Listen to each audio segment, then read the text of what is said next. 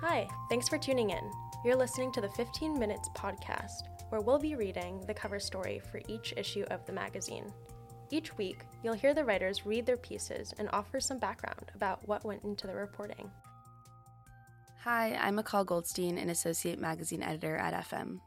Hi, I'm Ciana King, and I'm a magazine writer at The Crimson. In this scrutiny, Ciana and I take a deep dive into prison justice advocacy at Harvard, both its past and present. Whether the university has an obligation to educate students about mass incarceration and how it should do so is a question that looms large. This is the question we've been asking faculty and student members for a semester, and this piece is the culmination of that reporting. Termite Justice, Prison Justice Advocacy Within and Outside Harvard's Gates. In April, Harvard released its long awaited report on the university's connections to slavery. The report, produced by a committee of academics, provided a detailed account of the integral role slavery played in shaping Harvard, including as a key source of the school's wealth. With the release of the report, the Harvard Corporation, the university's highest governing board, committed $100 million to a legacy of slavery fund established to redress the university's ties to slavery. But Britt G. Schrader, 24, a member of the Harvard Prison Divestment Campaign, calls the report's lack of mention of connections between slavery and the carceral system today a disgrace. Though the report provides recommendations for how to use the fund, any efforts to combat injustice in the prison system are not explicitly outlined in the proposal. The term mass incarceration is included in the report only once, in the 734th footnote. The one sentence mention acknowledges that mass incarceration is a part of slavery's legacy and something Harvard's existing community service engagement could be expanded to address. This sentence does not appear until page 116 of the 132 page report. That's such a disgrace to so many people on this campus, but also so many people outside of this campus, Schrader says. Radcliffe Institute Dean and Legacy of Slavery Chair Tomiko Brown Nagin says that the proposals outlined in the report are intentionally broad, according to an article in the Harvard Gazette from April. The recommendations are broad because they're meant to leave plenty of room for meaningful engagement with individuals on campus, with the Harvard schools, and with community partners who will help shape the work ahead, she says.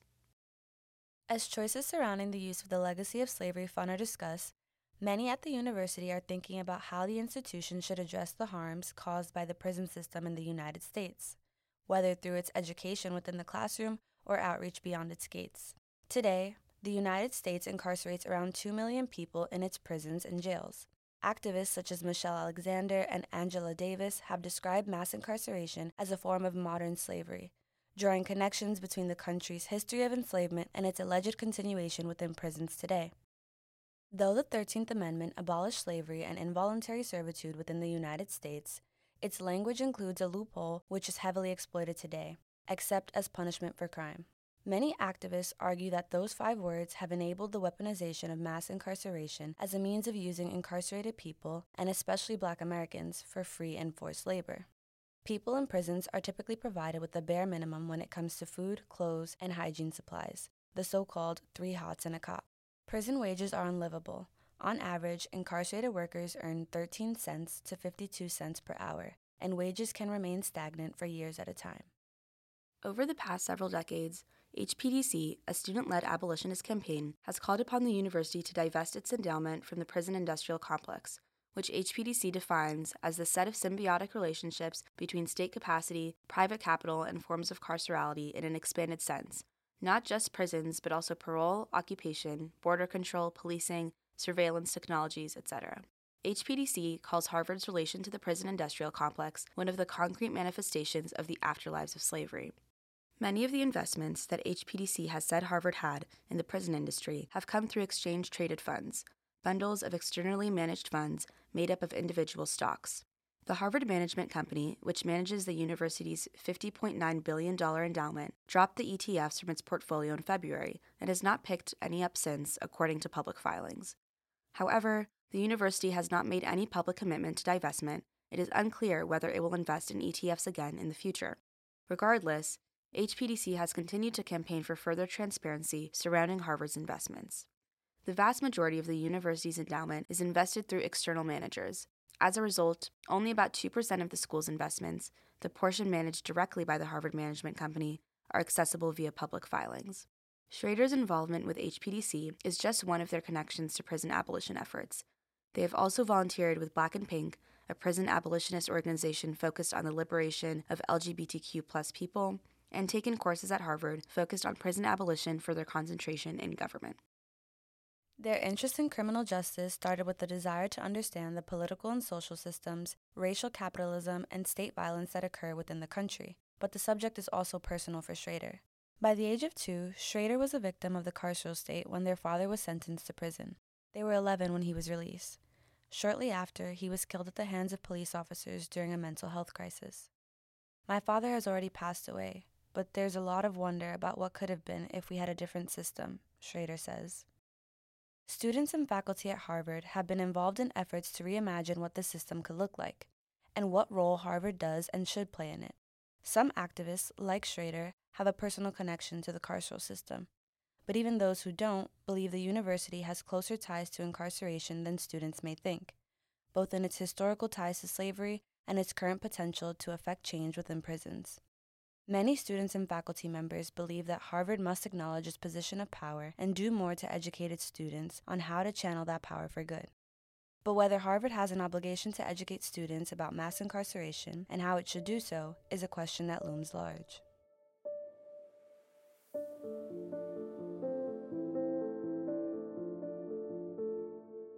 Norfolk to now. In 1927, 14 years after he graduated from Harvard College, Howard B. Gill founded the Norfolk State Prison Colony, his vision of a prison without bars. He wanted to replicate the environment of a college campus with shared dormitories, degree programs, and work opportunities. Inmates wore civilian clothes and had opportunities to interact with people outside the prison. They ran a radio show, wrote for their own newspaper, and formed an orchestra.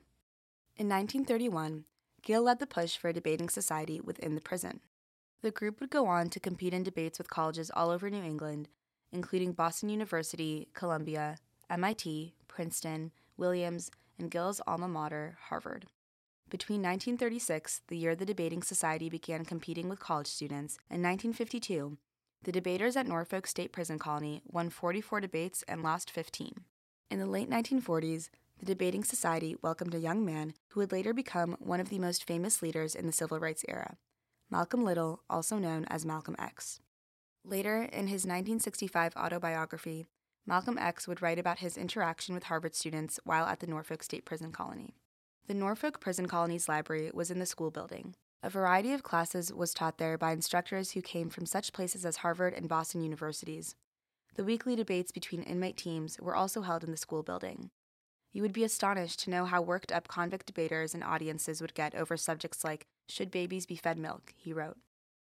Many of the Norfolk debaters had not even earned high school diplomas, the president of the Debating Society told the Crimson in 1952.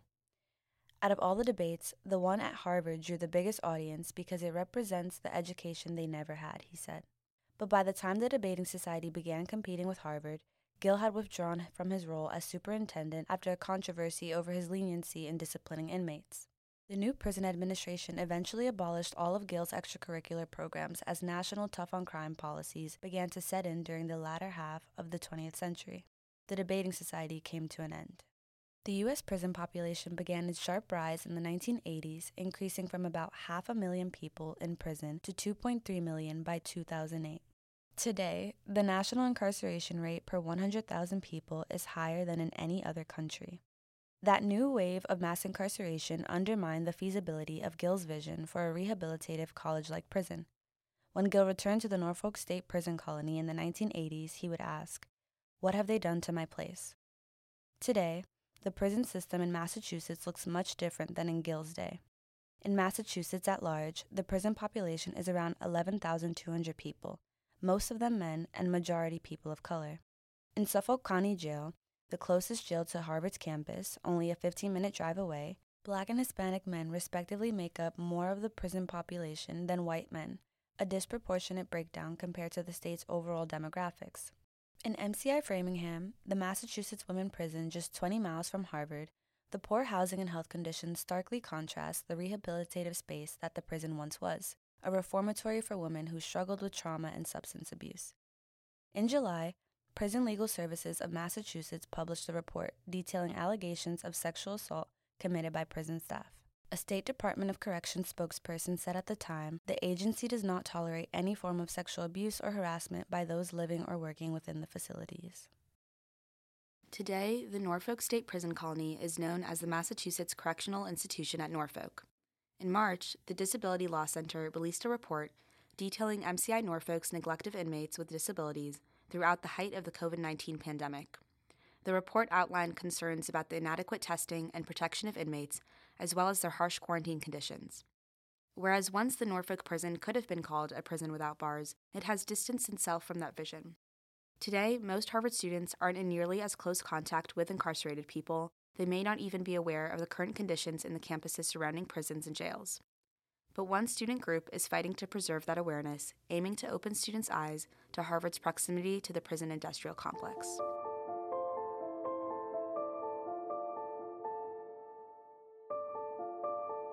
The ethical line of investments. At the Harvard Yale game, one of the most anticipated student events of the year, members of HPDC seated in the first row of the stadium held up two large banners with the words Prisons and Divest. Their aim was to disrupt the game just enough to remind students of the ties they say Harvard has to the prison industrial complex with its investments. In November, HPDC released a new report on Harvard's endowment in partnership with several other student led activist groups. The report highlights the coalition's three main goals transparency, accountability, and divestment. It also includes a series of case studies which serve as a call to action for further research into where the endowment funds are being allocated. Harvard previously invested in funds that held investments in private prison operators such as CoreCivic, Geo Group, G4S, and Serco. In 2020, these investments amounted to around $15,000, a small fraction of the endowment. CoreCivic and Geo Group are two of the largest private prison and detention center operators in the United States, over the last decade, both have been accused of inmate abuse in their facilities and have faced backlash for opening major contracts with immigration and customs enforcement. In February 2022, Harvard sold the ETFs in its portfolio. The endowment has no direct investments in private prisons, and we are not aware of any indirect investments in private prisons by our external managers, writes Jason A. Newton, a university spokesperson. But HPDC's broad definition of the prison industrial complex, which includes any corporation tied to occupations, prisons, militaries, land grabs, policing, and border control, allows the group to contend that the university still has ties to the prison system through companies such as Amazon, BlackRock, Western Union, United Health Services, and Primo Water Corp. Administrators have long said Harvard's investments shouldn't be used to make political statements. The university should not use the endowment to achieve political ends or particular policy ends, President Bacow says in a 2019 interview. There are other ways that the university tries to influence public policy through our scholarship, through our research, but we do not think that the endowment is an appropriate way to do that. But HPDC says in its 2019 report that divestment is a time tested form of political action. The group says the effectiveness and ethical merit of this method has been acknowledged by Harvard in the past through its divestments from oil companies in the mid 2000s. David C. Wood, director of the Initiative for Responsible Investment at the Harvard Kennedy School, explains the nuances of the ethics of divesting endowment funds. A lot of people will say that's politicizing the process, Wood says about conversations surrounding divestment, but everyone has some ethical line. The question is where they draw it. He adds, if you have a position to do something like to divest in order to make a political statement that might have some meaning, that seems worth considering. While much of the student led campaign is centered around divestment and endowment transparency, HPDC's advocacy does not stop there. Some of the group's pillars are aimed at reparatory investments for people directly impacted by the prison industrial complex and at funding academic projects that employ formerly incarcerated people, organizers, and scholars. Though HPDC is unique on campus for its focus on the fiscal forms of activism, its education pillar is not HPDC specific, but instead practiced both inside and outside of the classroom.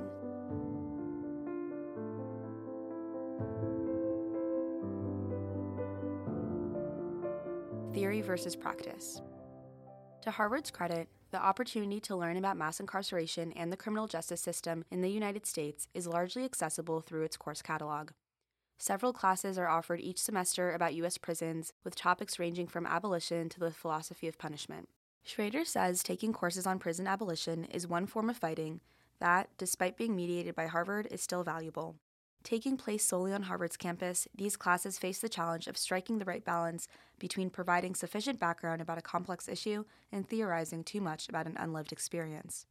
Erin D. Routon, who teaches an expository writing 20 course called Immigration and Incarceration, researched immigrant detention centers through long term fieldwork for her PhD at Cornell. The course, which she first taught at Cornell, came out of her interest in offering a chance for students to see this longer view of history of immigrant incarceration.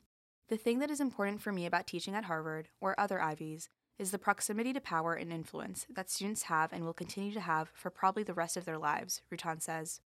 But Routon tries to keep class discussions away from broader theoretical analysis and instead focuses on exposing students to first person accounts of incarceration. I think because I'm an anthropologist, I tend to frame the course in terms of personal narratives and stories of these experiences, she says. Teaching about incarceration within the expository writing department at Harvard puts Routon in a somewhat powerful position. The course fulfills a core requirement for freshmen at the college. And immigration and incarceration is not the only course about imprisonment within the department. R. Hudson Vincent teaches another expos class titled Are Prisons Obsolete? named after a book by Angela Davis, which is nestled under the Mindich Program of Engaged Scholarship. The Mindich program focuses on integrating civically engaged experiential learning into Harvard's academic opportunities. Vincent's class, for example, brings in local prison rights advocates to speak, some of who have their own experiences within the carceral system to share. Grace G. Van Oys, 24, who took Vincent's class in her first year at Harvard, says the course encouraged her to channel what she learned into action. I think that's why Hudson's class was really special to me, Van Oys says. A lot of people throughout the class asked, What can we do to help? And he really gave us, Here, this is what you can do. Vincent reintroduced Van Oys to the Petey Greene program, a national program she had heard about in high school which offers tutoring to incarcerated and formerly incarcerated individuals. Van Oist has now been volunteering as a Petey Greene tutor for around two years. This fall, Van Oist and the other Petey Greene volunteers at the university came together to form a Harvard chapter of the organization with the hope of carpooling to the Suffolk County Jail for tutoring, encouraging other students to join, and supporting each other. Van Oist serves as the recruitment chair of the new group. We do have so much privilege at Harvard, and if we're going to learn, I hope that after we're done here, or while we're here, we'll do something good, says Van Oist. Thomas A. Dichter Wade, who teaches a history and literature course called Prison Abolition, shares a similar sentiment. Dichter started his work in the movement as an 18 year old volunteering with formerly incarcerated activists and prison abolitionists in Porter Square. His work included corresponding with people in solitary confinement, helping with criminal background checks and reform efforts, and running workshops. It wasn't until he got to graduate school that he considered connecting his activism outside the classroom with his studies in the academy. Moving back and forth between the classroom or the more conventionally intellectual spaces, and then activist and organizing spaces and work, I think there can be a productive tension there, Dichter says, and that is something that I hope to introduce into the abolition class. Initially taught as a seminar course on prison literature, Dichter noticed that most of his students seemed to have been waiting the whole semester to get to one text. Once again, Angela Davis's Are Prisons Obsolete? Students demonstrated such an appetite that he dedicated a whole class to prison abolition. Unlike many theory centered classes at Harvard, Dichter's course places an emphasis on the importance of civic action. Although the class was first taught over Zoom in the spring of 2021, students had the opportunity to engage with a wide range of organizations involved in criminal justice reform, such as Black and Pink, the ACLU of Massachusetts Racial Justice Program, and the Abolitionist Law Center in Pittsburgh. As students participate in conversations about what forms of activism are most effective, Dichter asks them to reframe how they think about theory versus practice. Out in the real world, people are doing intellectual work. People are doing theorizing all the time, he says. What happens in our classroom spaces, that's the real world too. We're real people who come from communities and are on our way, after our time at Harvard, to different spaces.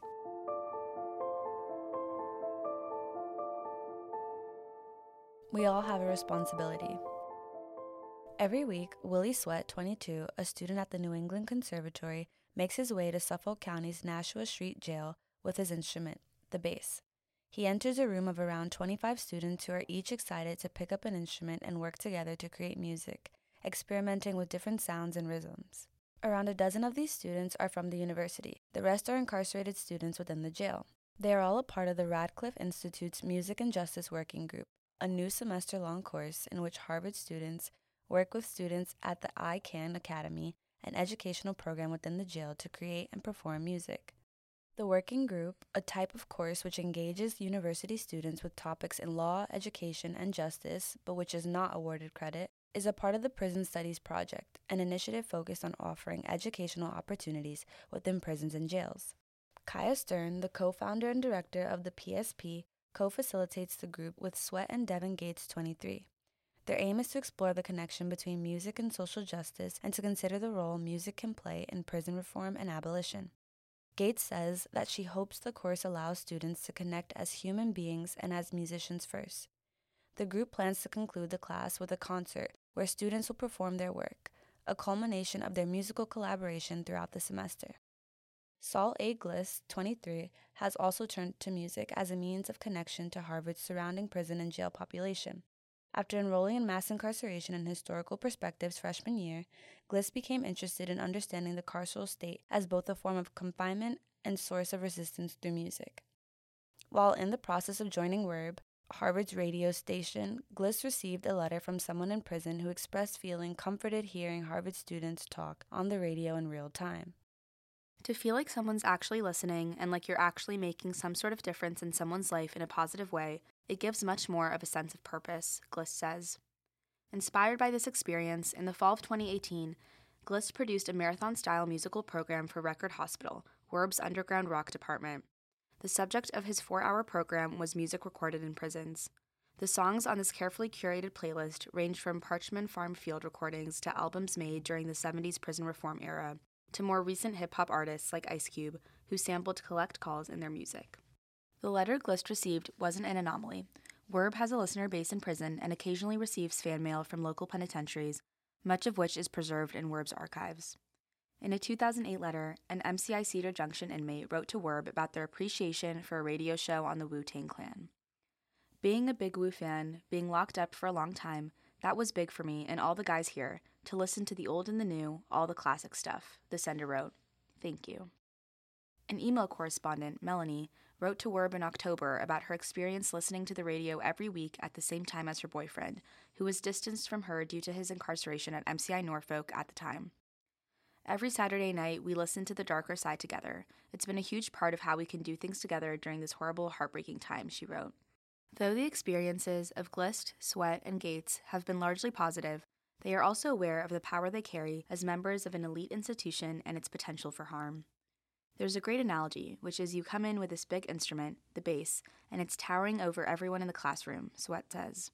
And it could be interpreted as a physical symbol for what the power difference is like. But Sweat hopes that music and justice does not perpetuate power imbalances.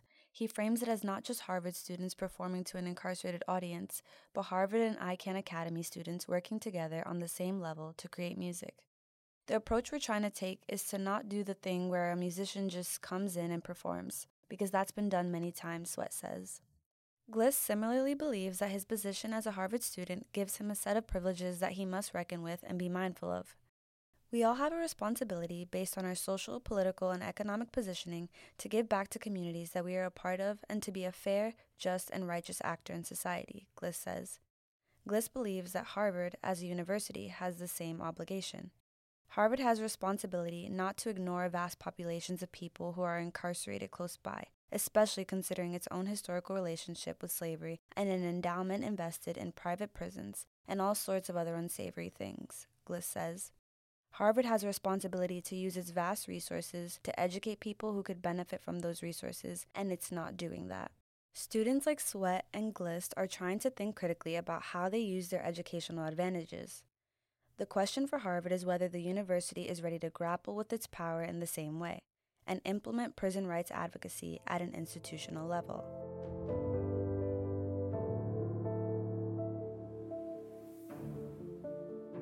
Termite Justice Beyond courses that take place within Harvard, some students argue the university also has an obligation to provide classes within local prisons that would form more direct connections between Harvard and people behind bars.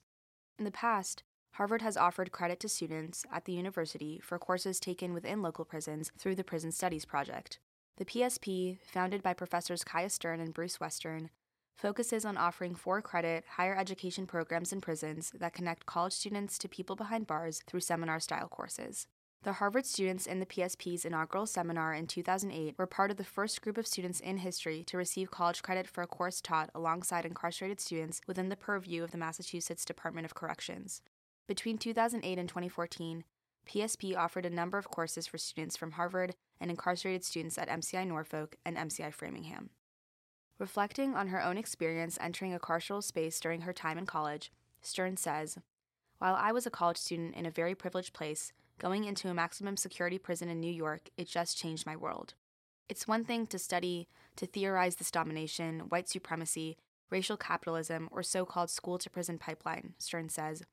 But it's another thing, she says, seeing the faces of folks who can't afford bail, who haven't even made it to trial.